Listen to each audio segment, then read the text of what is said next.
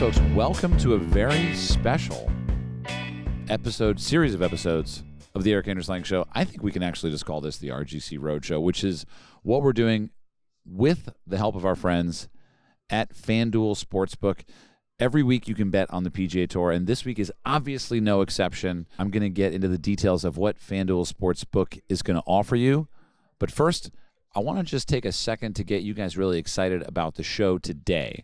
So today, R G C Roadshow is going to be diving into some of the current events here at the first round of the one hundred fiftieth Open Championship, joined by my two hosts here, Gordon Smart and Dan Davies. Both of them have a long history of experience here in the U K, in Scotland, and especially with the old course, and of course, with the game of golf. So I'm looking forward to spending the next four days with them, breaking down pairings, breaking down the course, and obviously having a laugh at the same time. So thank you to FanDuel. Thank you for following along, and thank you to FanDuel Sportsbook for making this series possible. Uh, new customers can bet on the tour with a no-sweat first bet. That means if you don't win, you'll get up to one thousand dollars back in free bets. Literally, it's like playing the seventeenth at Sawgrass, but they've filled up the water with grass. How about that? So use your no-sweat bet on players like I did. A lot of interesting bets you can make this week. For me, betting on Ben Campbell is kind of an interesting bet. I played with him during the Break ninety series. Uh, you could bet on him to win outright. Kind of a bold play. Uh, or to finish in the top twenty, or he could be placed in a head-to-head matchup, which uh, is a, there's a lot of fun going on during this Open Championship. Uh, some of the reasons why I love betting on FanDuel: one, great promotions every day. For example, the no-sweat first bet, one thousand dollars. I mean, how do you even not do that? Two, safe and secure app. You can download it at the App Store, FanDuel Sportsbook, and you can get paid fast. So see for yourself why FanDuel is America's number one sportsbook. So download the FanDuel Sportsbook app and sign up using the promo code R G C. Make sure you use the code R G C, and they're going to get you the no-sweat first bet up to one thousand dollars. FanDuel Sportsbook, official betting operator of the P G A Tour, promo code R G C. Now, on to the show. Welcome to the R G C Roadshow. Um, this is the first of its kind, and I'm really excited to... Um, I've also, I don't think I've ever really... Aside from JoJo, who's in the wings today, uh, I've never really done a show with two intelligent co-hosts that have such diverse backgrounds. Um, who wants to start first? Go on, Gordy. I'll go first if you like. What would you like to know about me, Eric? Gordon, I know a little bit about you. Your last name's Smart, first of all. Is that a true statement? It's a true. Well, it's not a true statement, but it's a real. It's not a stage name. It's a lot not. Of people think I've made that up, you know, like Diamond or you, Globetrotter. You're, you're more. You you are a local. You're a local, you're more than a local legend. You're actually a local, and you're just an international. Uh, what are you known for internationally most? I would say I'm probably a journalist first. Yeah. So I was the showbiz editor of a terrifying newspaper uh, for about seven years. And then I was editor of the national newspaper in this country when I was thirty-two to thirty-five. And then, uh, have you ever seen Succession in America? Yeah. I was in the real version of that for quite oh, goodness. a long time. And then I sacked it off. Which Greg. character were you? A, a mixture between Cousin Greg okay. and, and Tom. Okay, great. A, a, a stuttering buffoon uh, yeah. trying to work my way through the, the international media. So yeah, I left when I was thirty-five, thirty-six, and I went to do music radio for a living on a, a station called Radio X, which you might know as X F M. So Ricky Gervais, yeah. Russell Brand, all those guys were on there. And I did that for four years and then sadly lost my voice, which was a bit of a problem for a broadcaster. Interesting. Uh, but golf helped me. And, and Dan actually, I wrote an article, Dan polished the turd and edited it beautifully. And it told the story of how golf helped me refine my voice and reconnect with where I grew up. Because I moved back from London uh, about half an hour away from here in a place called Kinross. And the local golf course and the local professional said, look, come and play whenever you like. I know you're having a rough time. And as soon as you feel better, then just tell everybody about this golf course. So that was my deal with golf and how it, it, it rescued my soul. And what a voice he's got, quite frankly. It's, it's good. It's beautiful. It's very good. It's like music to my ears. It's good to have it back. Yeah. Uh, so, Dan, before we go over to you, like the, the exciting thing here is that we're going to be together every day of the Open this year, kind of going over um, inside knowledge, which you obviously have being a local, and uh, you know, tournament news coverage, kind of talking, maybe, maybe, maybe even talking about people's swings. I think, Dan, this is something that you're kind of interested in, is the the the swing itself, and then the the thing that I actually regret most this year is not making it over to the tournament that you held at what is, I understand, the shortest and hardest golf course in maybe maybe more than just England? I'd say almost certainly the British Isles, if not Europe. Okay. Um, I wouldn't like to state that R N G C, Royal Norton Golf Club, the uh, extreme backyard nine-hole pitch and putt I've created in an orchard in South Devon uh, on a property that I don't even own, and the landowners have no clue that I've built a golf course on their land. Um, yes, it's a great golf course. Uh, we had our inaugural R N G C Invitational in early June. I've spent eleven months crafting a um, an extreme test of short golf out of what was previously a jungle. Uh, it's been a very rewarding process. We had uh, seventeen pairs came down and played in early June, and I'm very hoping, or very much hoping, Eric, that you will grace us with your presence. I'm excited at the yeah. twenty twenty-three Invitational. Okay, and that's in the spring. Well, it will be early summer, so June, okay. early June. Okay. But you know, obviously, the, you know, it'll be a bit like the Masters. The invitations will go out. People will get very, very excited and start sort of Instagramming and tweeting the fact they've been invited to the Invitational.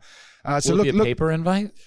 I'm not sure, have really. We, I'm, I'm still, I'm yet? still thinking about the media. Yeah, okay. um, yeah but when, you know, a pigeon. Because you're you, when, when, when Gordon said that you were working together on an article, what what part of your background is he discussing there? Well, it's, I'm I'm a like like Gordon, a journalist. My I've been a journalist for over thirty years. My first job in journalism was as a nineteen-year-old on a magazine called Golf Illustrated Weekly, which at the time wow. was the oldest, uh, the oldest and most long-standing sports publication in Britain.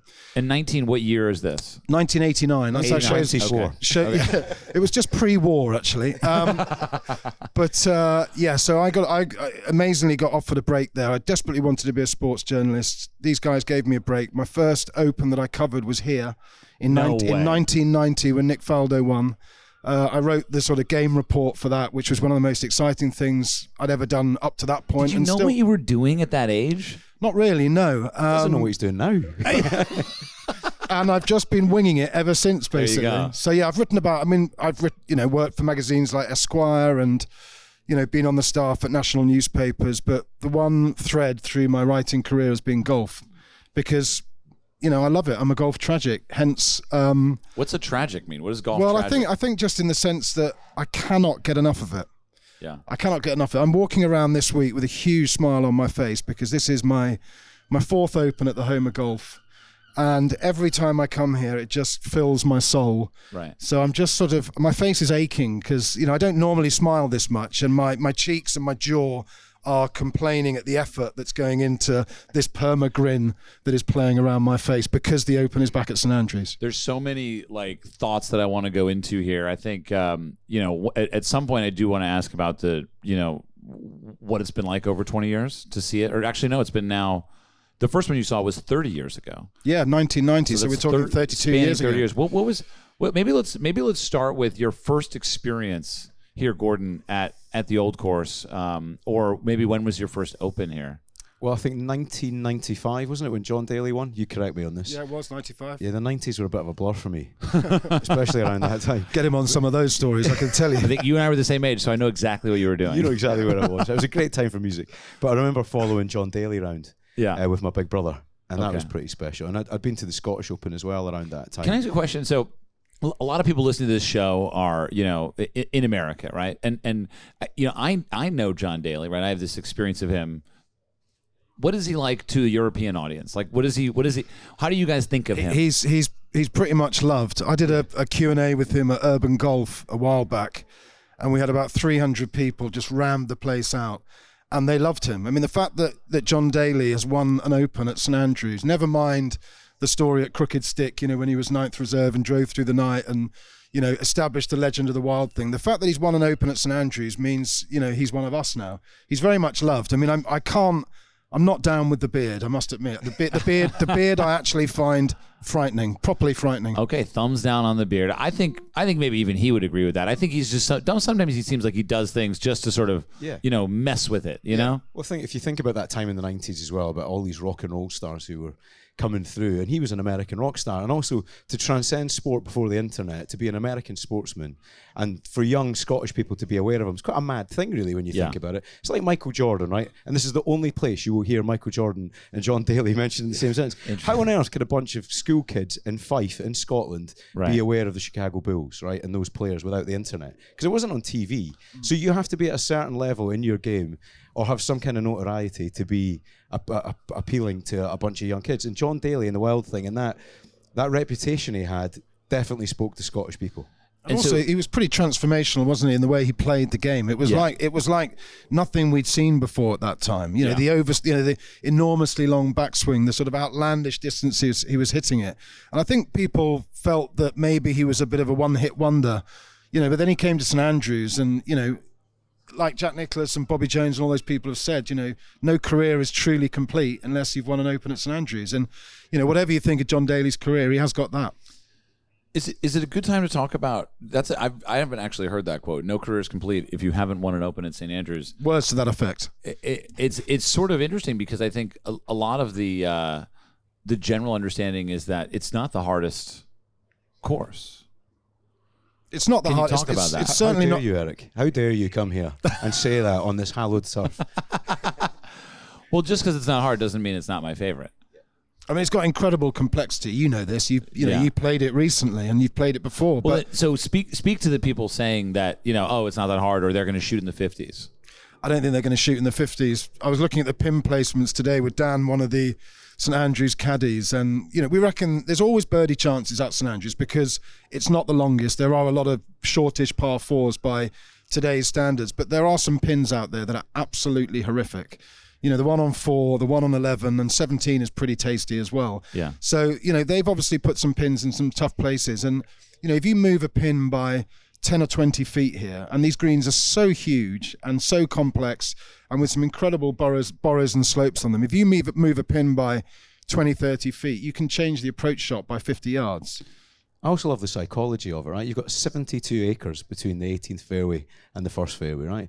But in your head on the first tee on the one hundred fiftieth Open, there's quite a lot of nerves going through, quite a lot of adrenaline pumping through the blood. And I've seen this man crumble playing a local pitch and putt, right? So imagine the psychology involved in all of that. I think that plays a part, and it's, it definitely play, makes a difference with certain players, yeah, that, doesn't it? I imagine probably on the first tee there's a lot of people hoping that three words won't enter their heads, and that those three words are Ian Baker Finch, you know, who, who unfortunately, and Ian Baker Finch was a great Open champion and a very popular player with, with British audiences, but obviously famously managed to hook one out of bounds on the widest fairway in golf. And it was pretty hard, actually, because he was going through a terrible patch at the time, and his visor blew off at the top of his backswing, which was like one of the worst things that could happen. Yeah, that's uh, that's bad timing. Yeah, do you like, think that? Do you think that was, res- but what, like responsible for that? I think it certainly played a part, because if your headwear goes west, you know, at the yeah. top of your backswing, it's it's not easy to retain focus and make contact, but it's still a very, very big Eric, fairway to miss. There's a very famous uh, Scottish footballer called Alan Hansen, who's captain of Liverpool, played in front of one hundred thousand fans all around the world, right? And he played at the Ryder Cup a couple of times in the Pro-Ams before. And he said there's nothing quite like the nerves of standing on the first tee in front of that gallery and, and just hearing your name introduced on the tee, Alan Hansen, and you just fall apart. And that's a guy with proper composure. Yeah, yeah, he's played in World Cups. Played in World Cups, yeah. Yeah, I guess you're a little bit more naked on the golf course than you are with a bunch of other men running around, kind of thing. You know, it's like it's a little, it's more noticeable when you do something. It's like each shot in golf is kind of like a penalty kick almost. Yeah, well, it's, you know, you are out there alone, even yeah. if you've got a caddy. It's you, your ball, and the golf course. That's and a that- great segue. Dan, you want to talk to a caddy? Yeah, I think we, we should. You, I saw you over there in the corner this morning getting the download from a local caddy here. Yeah. How would you um, how would you describe his knowledge here? Is he is he is he well, back? Yeah, I mean, Dan, Dan's come here. on, yeah. Dan's here. Here he is. We should give Come him up. a very small round of applause from the small gallery here. S- small but knowledgeable Thank gallery. Thank you, Sounder, for having us. Dan, sorry, you're meant garden. to tip your cap like that when yeah, you come well, on. I, had my cap, I would be touching the brim right now. We're just running straight into the show. Dan, tell us a little bit about yourself. Um, I'm a golfer, caddy at Saint Andrews. First caddy there in two thousand eight for three years, and then gave it up for a while, go and work with my dad. Actually, on that big building there, Hamilton Grand, we were involved in the refurb there. Spent a lot of time up in the top apartment just looking at the golf course, and then came back caddying this year. And you're being like, very modest about your golf, Dan. Let's just well, let's just dig into how good you are at golf. Excuse me, laughing at me because he knows how bad it really is. What, off plus I'm just three? You guys up? Nah, yeah. It's uh, when I've played off plus since what, sixteen, seventeen, but the golf that I played now is different from the golf I played when I was sixteen, seventeen. It was like a plus golfer at my home course, and I would go and shoot eighty-five. What's your home course, Dan? my home course is Ballinby Castle, but my main course I play is Carnoustie. And what's your best so, score around Carnoustie, Dan? My best score is five under par. Okay, well, there we go. Argu- argument closed off, about how good how Dan many, is as a golfer. How many bogeys did you make when you shot None. five? Wow. Off the open, that's even more impressive off, than five off birdies. The open tees as well. It's like the best round of golf I've ever had in my life. But I shot eighty-two on the same golf course about four days before. And a oh. guy guy I was playing with, his dad is actually, he's a chairman at Arbroath Football Club. And he was following us round. And he genuinely was questioning my score on the Wednesday night because he seen me playing golf on the Saturday. And he's like, are you sure, you, sure you've just sorted the score? I'm like, I think so. I'm pretty, pretty sure I have. And he's genuinely debating whether or not I'd been cheating or not. It was that obvious, like, well, that different. It was like fifteen shots of a difference. And it was easier on the Saturday than it was on the, on the Wednesday night when I shot that score. So, but that's... Do you think, just in terms of scores, there's been a lot of conjecture about whether anybody's going to go under sixty at the old course? A lot of people have been talking about that in the run-up. Do I you think there's any chance with the weather conditions we're likely to get this week? I don't think the Arnie will allow it. I think, like, you've seen some of the pins, as you spoke yeah. about. Some of the pins, there are birdie chances, but there's also double and triple chances if you yeah. put it in the wrong place. Saint Andrews, it's all about missing it in the right place.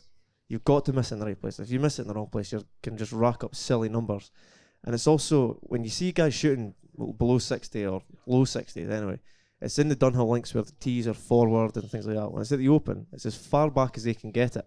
And we were talking about the fourteenth and yeah. where the tee is on the fourteenth. It's like seventy, eighty yards back from the normal tees. It's on a different golf course. Almost, yeah. It's almost on the Eden course, yeah. So you're having to carry it over the wall. So the wall normally runs up the line of the hole. These guys are playing over it with the wind coming off the right-hand side, leaning your ball towards the fifth hole, but they've grown all the rough in between the two holes because it's normally like double fairways everywhere. So it's you either hit a fade down to try and keep it on the fairway or you're risking going over the other side, which takes a par five, an easy birdie hole normally, into a proper par five. Right. So they're going to just put all the tees in the right places. The pins are, if you play a good shot, it's a birdie. If you don't, you can rack up anything. There's like the eighth holes at the back sitting on the top of a slope, straight downwind. If you go over the back of the green, you're dead. So you've got to be short, but then you're leaving yourself a three-putt chance. Long putting is going to be absolutely key exactly. this week, isn't it? There's going to be so so many players are not going to be used to hitting putts to the length they're going to be asked to hit out. It's funny. You see the amount of American guys you caddy for, and they get frustrated because three-putt. Like, oh, three-putt, three-putt. You're like, how many times do you putt from fifty yards yeah. on a green in the States? Quite regularly, like, actually, if I have been over not from fifty yards. Yeah, Gordon's proximity is not at. actually his strongest suit. Quite happy there. yeah. yeah well, also, like, the, the undulations are very different yeah. on the old course. It's You're like, not used to putting up a ten-foot slope. And no. Then it's like the twelfth hole. You've got the flat at the bottom, yeah. then a ridge in the middle, and then another bit off the back. So the chances are you're going to have a two-tier putt regardless. So, so how, would you, how would you prepare a golfer for that, then, if you were taking them out two days beforehand? Give them a couple of beers, maybe a shot of whiskey. It's the best thing you could do. I always just say to any golfer, like, don't worry about the line, just get your pace right. You need the pace putting to be good. If your pace putting's off, just forget it. It's just, it's crazy how difficult that day greens can be. So in terms of the skill sets, we had a look at uh, the skill sets that we thought and other players who, who've come into the press conferences this week have talked about. You know, one is obviously long putting. Two is around the green from those tight lies because there's going to be a lot of balls rolling off yeah. the green. And three is approach play from probably around one forty, one sixty yards. Would you yeah. would you agree with that? Yeah, definitely. I would say because of the because of the length of the old course, these guys can leave themselves one forty, one fifty yards comfortably. Yeah. They don't need to be bombing it off the tee. That's why I think I don't think it'll be a long hitter that'll win. Mm. It's all about precision playing. And short game again, it's because it's so firm, you need to keep the ball on the ground. You can't be playing sixty-degree shots. Like when I was here in, was it twenty fifteen, and Zach Johnson won, and it rained. So the greens were all soft. So he was a, he's a short hitter as well. Yeah, he was, yeah. But all the, uh, the guys that were flying sixties in, controlling it, it's completely different this year. It's so firm and burnt out. They're need, going to need to keep the ball on the ground around the greens to have any chance of getting it up and down. So what type of shot, you know, you've been around the old course how many times? Oh, hundreds. Hundreds. Hundreds. What, what, what type of shot are you most excited to see the best players in the world hit this week? I like to see them playing, using backstops and being creative. Mm. Seeing like some of the pins will be sitting at the bottom of a hill, and it seems just normal to just play the straightforward shot, but they'll use the undulations to bring the ball, not even try and hole it necessarily. Say they've got a difficult chip shot, the amateur golfer will think, I just need to try and get this in the hole, whereas the professional will go, if I get this to ten feet, I'm probably going to hold the putt. And they'll use the slopes and just be creative. That's what the golf course is built like. You know, there's not many greens that have that many slopes that you can use to your advantage. And that's going to be an experience thing. There's players here who've got experience of playing the old course, and for quite a number that have never played an open open here before. I mean, Morikawa yeah. was a great example. This yeah. is his, his second Open Championship ever. But yeah. So that experience, I think, of knowing the course and playing it, because it is one of those courses that reveals itself over time, isn't it? A lot of people yeah. come to the old course, play it the first time and think, what was all that about? But you play it again and again, and it just reveals itself a little bit more every time until, yeah. you, until you're head over heels in love with it. You touched on it as well earlier on, where the greens are that big. You can literally play four different golf courses this weekend. Yeah. Like, you could put the, the fifth green is like one hundred yards long. You can have the pin back right, which makes it like eighty yards longer than it is today. It's at front right today. Yeah. So they'll play the golf courses so differently. We were talking about the fourth hole, where today they'll bomb it left off the tee and just play it as a par four. No one's going to try and birdie that with a pin. But if the pin's front right, it's a completely different hole, and you'll hit your tee shots in different places. There's not many courses that you can set up like that. Not only the greens are small, that it pretty much plays the same all the time. Mm. Where you can almost have four different greens mm. for one hole on one green here. So as we kind of open up the tournament here, today's day one, I'm assuming you've been watching a little bit of the practice rounds? Yeah, I watched a little bit. What What have you seen like on the greens? Are, they, are Have you seen them miss any putts that you're like, well, yeah, of course they would miss it there. Everybody misses it that way. I think I think the key, key with Saint Andrews is these guys, a lot of these guys are coming from the P G A Tour, where the greens, every putt breaks. A lot of these greens are flat, but it's hard to believe. Hard to believe, so you'll be looking for a break that doesn't exist. And a lot of these guys will probably need to adapt their mind to just trust that there's not a break there, you know. Right. It's one of these things, anytime I'm reading a putt, if I don't see something in the first couple of seconds, I'm just straight. To yeah. to, to the to the the tour caddies, obviously local knowledge is even more, the importance of it is even more pronounced yeah. on the old course. Do the tour caddies sort of pick the brains of local caddies like yourself to be able to get some of the intel on these breaks, because they haven't got green reading books this week? No, I think... Wait, what? They don't have green reading no, books? No. Why is that? That's crazy. That's normal. That's how it should be. Yeah. You should what? be doing it by eye. That's how it should be, yeah. That might be how it should be, but that's not how it is. Don't don't they have green reading books every week? Uh, well, I think they do on the P G A Tour, yeah, but this is the Open. I think they're trying to eliminate them, though, aren't they? Yeah. Wait, so the R N A was like, yeah, no. No, we're not having them. You shouldn't. I don't think... I think part of the skill is to read the green. And also it's a pace of play thing as well. It's well, like exactly. put your notebook away and get wow. on and hit your putt. Exactly, yeah. It's, I'm uncomfortable. No. And I'm not even responsible for putting. I think it's I think it just messes with your head. You know, like I've never ever ever used one, but I've seen it and I'm looking at it and I'm like, you can see with your eyes.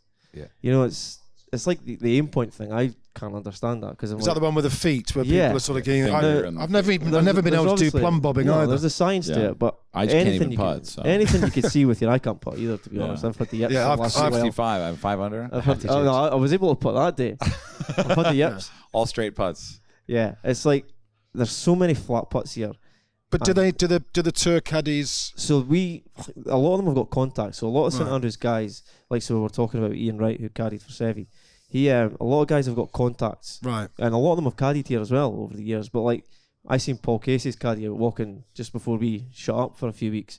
Um, he was out walking the course, and there's been a few caddies that'll come out, and they have all got contacts, and they'll speak to each other, get a little bit of advice, things like that. Um, yeah, but most of them are pretty good at knowing, like reading greens anyway. You know, yeah. you'll find a lot of the players will probably read their own putts as well. Yeah. Well, also there's there's going to be caddies like players. I mean, you know, you look at Tiger, who's played here a lot, and people like Adam Scott, I think, has played four. Well, he's, he's played a number of Opens here. Yeah. He's got that experience. But there are caddies who've been out there for years as well, who've, yeah, who've, exactly. who've got experience here. Yeah. Well, a lot of different golfers, and probably seen a lot of different places at the golf course as well. Yeah. When Tiger says that Saint Andrews, the old course, is his favorite golf course, how does that like land for you? I get it in the sense that I find, again, you were talking about being a hard course and stuff. It's really playing at Carnoustie, it's not, it's not, but it can be, again, because they can change it up. But I, I've played the old course a few times, and I think the middle section can be a bit like, oh, that's that's okay. But I think it's because the feeling you get on the first, and the feeling you get seventeen, eighteen, like, you, I live here, go there every day, and you still get that feeling. That, like that you don't back, get anywhere else. That back nine, though, as the town oh. starts to get bigger and bigger yeah, and bigger on the exactly. horizon. There's just, and it pulls you in. That's just thing. An amazing it's experience. Seeing the stand set up, isn't it? And the cranes. Oh, it's incredible. It's, it is. It's, it's still like, magical for us after I've, all these years. I, exactly. And it's on my doorstep, and I still get that sort of goosebumpy feeling being there every day. And it's just, they've never experienced that anywhere else in the world on any other golf course. The fa- My favourite course ever is Muirfield. I think it's like spectacular. But I've not had the same feeling at Muirfield that I get when I'm on there. Yeah. And it is only the couple of holes. And I don't know if it's the feeling on the first and eighteenth and seventeenth that makes the rest of the course kind of feel not as exciting, is it? Because it is exciting, but just that goosebumpy feeling, just you don't experience that. Like mm. the first and eighteenth, you're hitting into a town. It's an amphitheatre, yeah. isn't it? It's and also like t- taking it away from the golf as well. Like you go into the Dunvegan pub and Ernie Els is sitting having a pint. Oh, it's madness. There's something surreal as somebody who grew up here, where these incredibly famous people that you watch on T V so much of the year are just, just ambling around, around your yeah, town. They're just walking yeah. about. It's bizarre, isn't and it? It's just normal. And I think it's the beauty of Saint Andrews as well is it's they're respected as well. It's don't they don't get pestered. They just it's a place that they can be comfortable, walk around, have a drink, and it's just like a normal thing. Whereas if you go into like any other town, they'd be hounded for autographs, photographs, everything like that. People are just happy to be in their company, almost. It's like, it's special. It's it's just always like that as well. Like, every day of the year, it's just busy with tourists, everything, you know, students as well. It's just an amazing place, even with the golf course. You should point out, Eric, as well, Dan's not just the caddy, not just a wonderful golfer, but a great singer as well, right? Oh, well, really? I wouldn't say great, but I get away with it. What do you get? What, what's your favourite song to sing? Favourite song to sing? Oh, that's a tough one. Um, anything by the Beatles. What song are you going to sing right now? How about that? Nothing. I'm hungover. Come on. I'm too hungover for that. Come on. Ah. Gordon will go with you. You're, you're, you're playing live. You're, I'm playing you're, tonight. I'll you're you're playing live gigs wait, this yeah. week, aren't you? You're playing yeah. tonight. Where? Up in the Rule. Up in the Rule in Saint Andrews. Okay. And can anyone go? Yeah. Okay. We'll bring we'll welcome. bring a couple hundred people, and then we'll just. Is that all? Is that okay? Oh, come on, Dan, sell it, sell it. Yeah. No, we're playing up there, so it'll be sold out already. You guys have no chance against. Is, is there a, is there is there a name to the? To the actor, or is it just your yeah, name? There is, but I don't know if I want to tell you because it's horrendous. So the name, What's the name's Jive Candy. Okay. It was called that before I joined the band. that, that, you're right. Just, that is horrendous. That is absolutely. Oh no, it could be worse. So, we're, so tonight we're playing in the Rule, and on Saturday we're playing in the Open at the uh, at the Pavilion in the Spectators Village. So once the golf's all done and all the the spectators get kicked out, we're playing in one of the, the tents. So they've called us Candy Jive. So I didn't think Jive Candy could get worse, but apparently it could get worse. So I don't like Candy Jive. Oh, I like what, sort of mu- what sort of music is it? So it's all cover It's not music. Death metal with a name like that, is no, it? No, it's definitely not. And it's not Jive either, to be honest. It's like mainly the Beatles are a big big thing for Brilliant. Us. Stereophonics is my favourite. Yeah, I love those stories about caddies. Because uh, yeah. you work up yeah. at Saint Andrews. Yeah. You must have had some fascinating people you've carried the bag for, some, right? Some very, very interesting people. Yeah, you were talking about John Daly earlier on. I caddied for a guy just a few weeks ago again, and he played in, you know, the father-son tournament over in the States? Yeah. So he yeah. played with his son, uh, with John Daly, and I can't tell you all of the stories that he told me for obvious reasons, but he told me a good story about John Daly. I think it was South Africa, and it was a European Tour event, and his wife had just cleared out all his bank accounts, and he had nothing. He didn't even have money to get a flight home, and typical John Daly style, he just went, "This caddy, ah, well, let's just go and get drunk." So they got hammered, trashed the hotel room. He put his fist through the T V. He made the cut. So he went to the P G A Tour event the next day and says, "Look, I'm going to have to pull out. Like, my hand's knackered."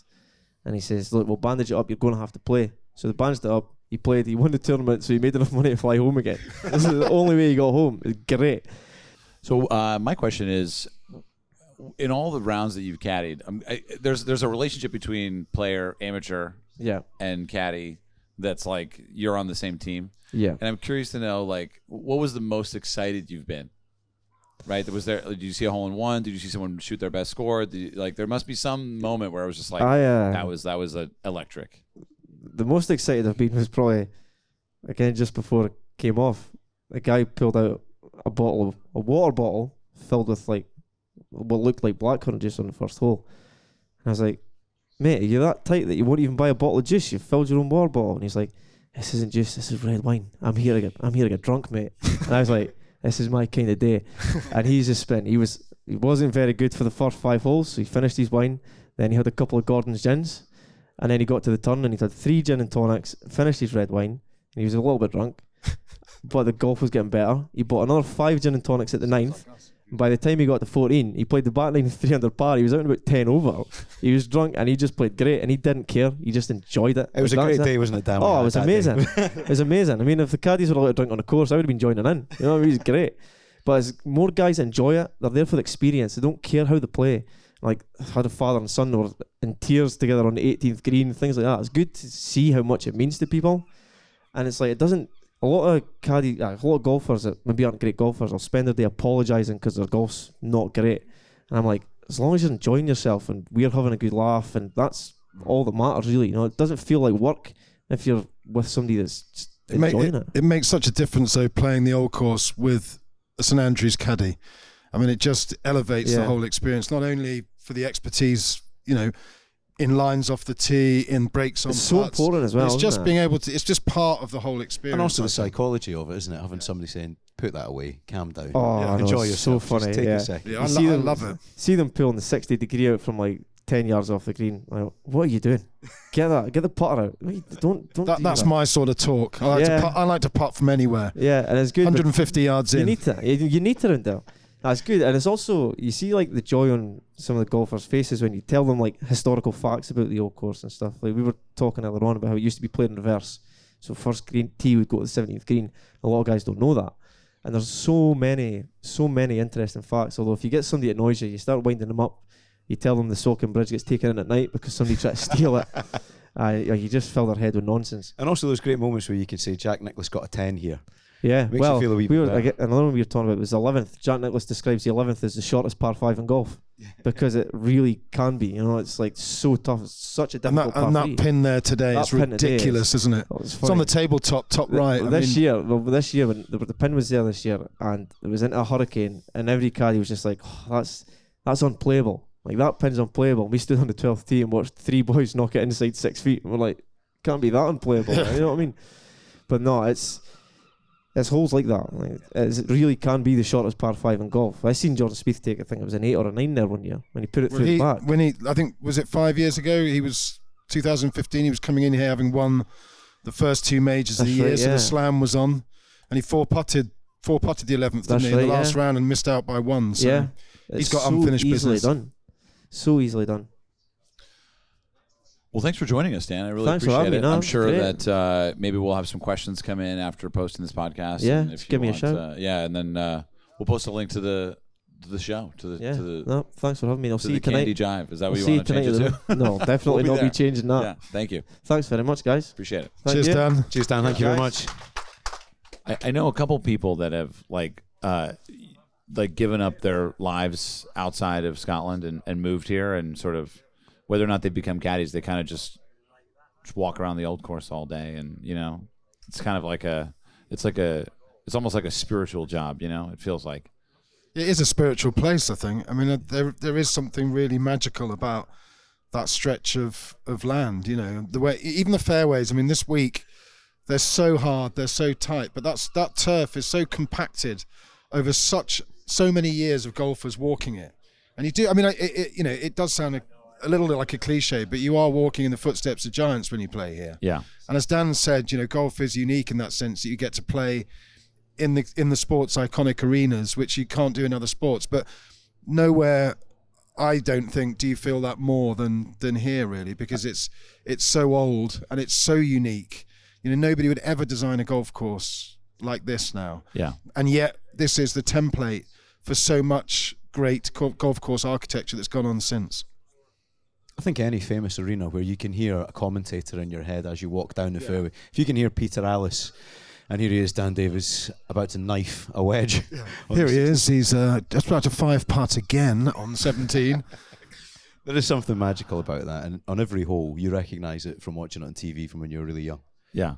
I'm excited for our guest that's going to come in in a few minutes. Can you? Can we just talk a little bit about uh, the the only way I can, you know, contextually understand this man is that he's he's He's basically the mayor of Fife, of this yeah. this area of Scotland. I promise this isn't disgusting nepotism, right? There's a genuine He is reason. Your father-in-law. I he's know that. He's my father-in-law, right? He is, but he's decorated. He is decorated. He is the provost of the Kingdom of Fife.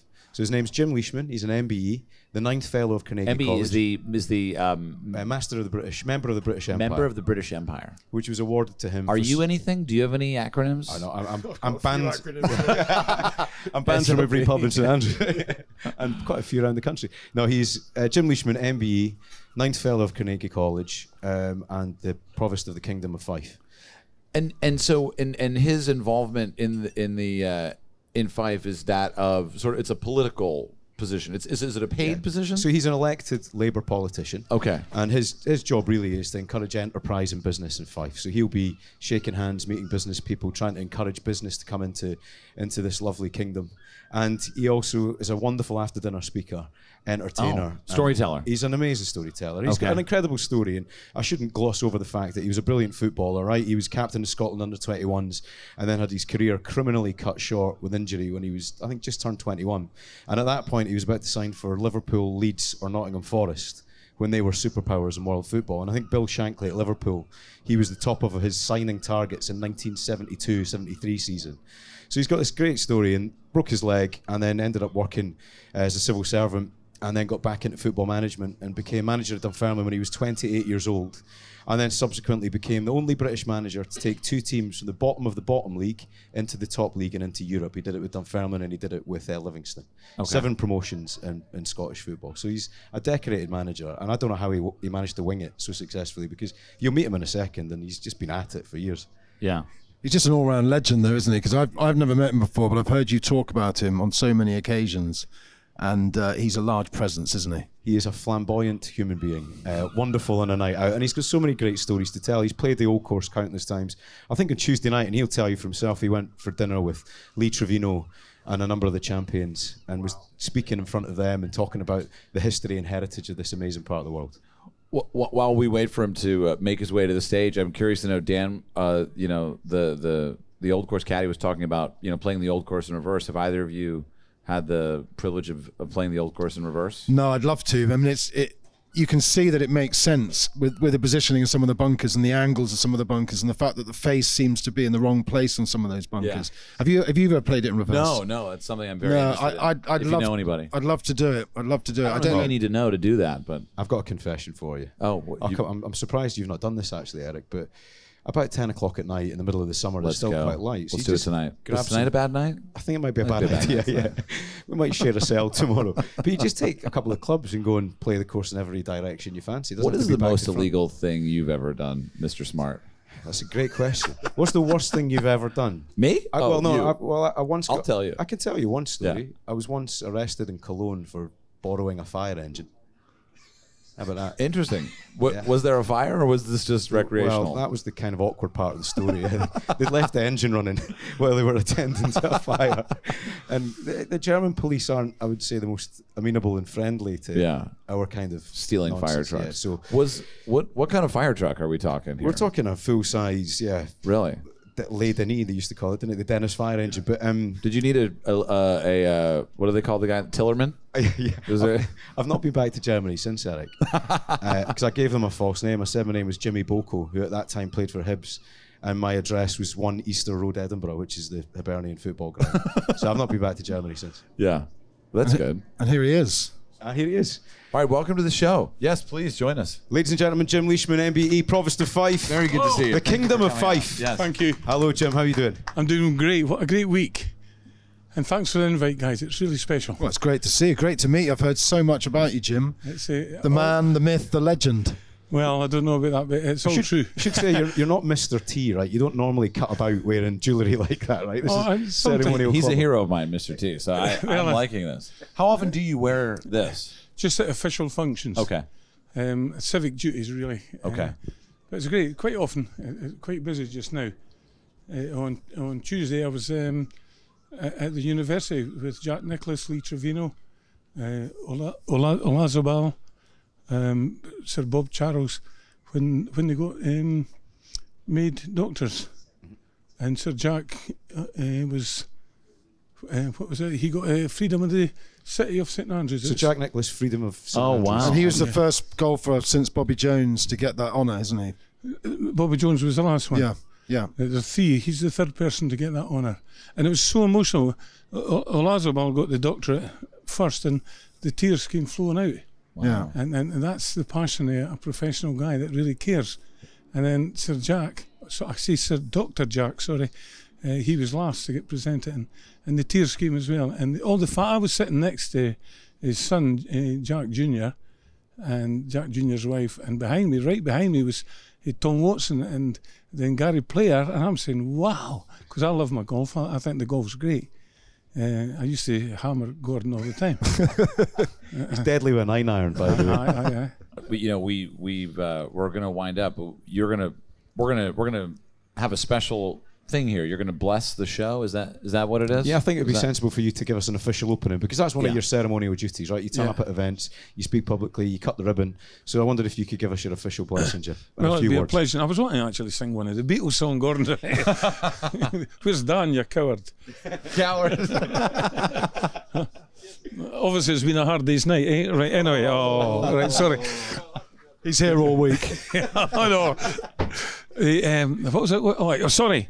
You're going to sing? Right, no, well, I could do, but uh, I'd really like, as the Provost of the Kingdom of Fife, to first of all, officially welcome you here to Saint Andrews, the home of golf, and secondly, to open the Sounders radio show. I hope you're enjoying it. I've enjoyed listening to the participants. Great guys here on the stage. And have a great week, guys. It's a pleasure to be here, part of your show. Thank you all very much. Oh, thank you, Jim. Thank, thank you, Jim. You. Thanks. That was great. It was very relaxing. Yeah. Officially relaxing. Thank you very much. My pleasure, guys. Yeah. Thanks, Jim. Great. Thanks, Gordon. Um, okay, so we'll see you back here tomorrow. And I'm very excited to bring... You have another special guest tomorrow, Gordon. I... I When is it going to stop? It's not going to stop. Don't stop. It's not. We've got Colin Montgomery coming tomorrow. I don't know Amazing. if you're familiar with his work. Yeah, it seems like I played golf with him, actually. Have you really? Yeah, and he was very nice. Yeah. So we'll see. Well, Eric, we'll see if that stands. Came, came second in the Open of Tiger here by about twenty-four shots. He once gave me a row for eating crisps on the side of the course at Glen Eagles. Okay. So that's, we all have some questions. Quite ironic, isn't it, from Colin from Montgomery. Montgomery? I think he just wanted the crisps, didn't he? Yeah, can't blame him. All right, well, thank you for joining today, and uh, this is going to be great when we're back tomorrow. Cheers, Eric. Cheers, Eric.